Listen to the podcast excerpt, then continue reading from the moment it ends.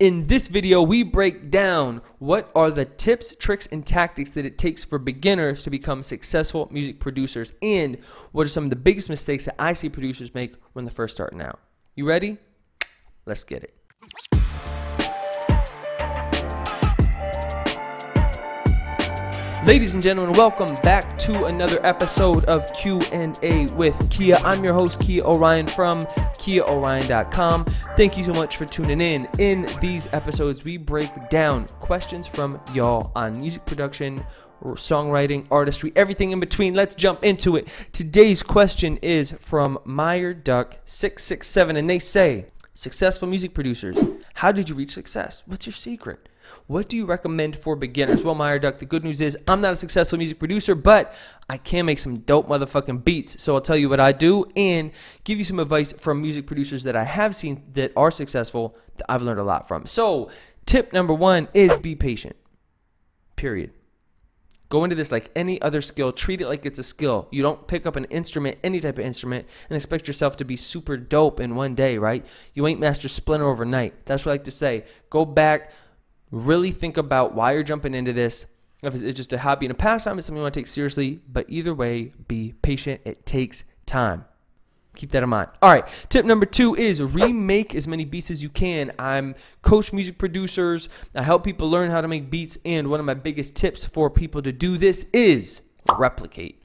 Remake beats that you like. Find shit that inspires you, analyze why it inspires you, and then try to remake it. If you can really break down the beats and the things that inspire you into different chunks, you see what these producers do that you dig, and then you can incorporate those into your own game. One of my favorite quotes is Good artists borrow, great artists steal. It's not about stealing per se, but if you have these different artists that inspire you, then you can take bits and pieces and infuse it into your own work and you'll create something that is truly unique to you. As long as you don't totally bite their style, the key is though, you got to know the rules in order to break them.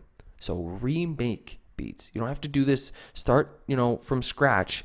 Go find beats that inspire you and then remake them. And that is a tip that I highly recommend to anyone who is first getting started in production. Remake shit. Tip number 3, get a structured practice plan. Now, I'm not just saying this because I have them. I'm not just saying this because I coach producers. I'm not just saying this if you go to kiaorion.com backslash blueprint, you're going to find one of the best courses on beat making out there. But I am saying having a practice plan can be super helpful because otherwise, imagine you're building a house, right? A lot of times people, we try to structure our own plan from YouTube tutorials, but that's like you're building a fancy kitchen and then you built the attic and then you built the playroom. It's like, dog, back it all the way the fuck up. And it's like, build your foundation first and then build your dining room and then on that same floor build your kitchen and then go up a level. You know what i'm saying? So you got to build these foundations that then build on top of each other these skills that you learn one at a time. That's the point. You don't become a pro boxer and the first thing that you learn right from the jump is how to counterpunch right? You learn your footwork first. Get your footwork down. How to pair that with your jab. Ah ah ah. How to pair that with you know you get your get your basics get your foundation. Don't overcomplicate it. That's one of the biggest tips that I have for folks is really focused with a practice plan, something that you're honed into every week.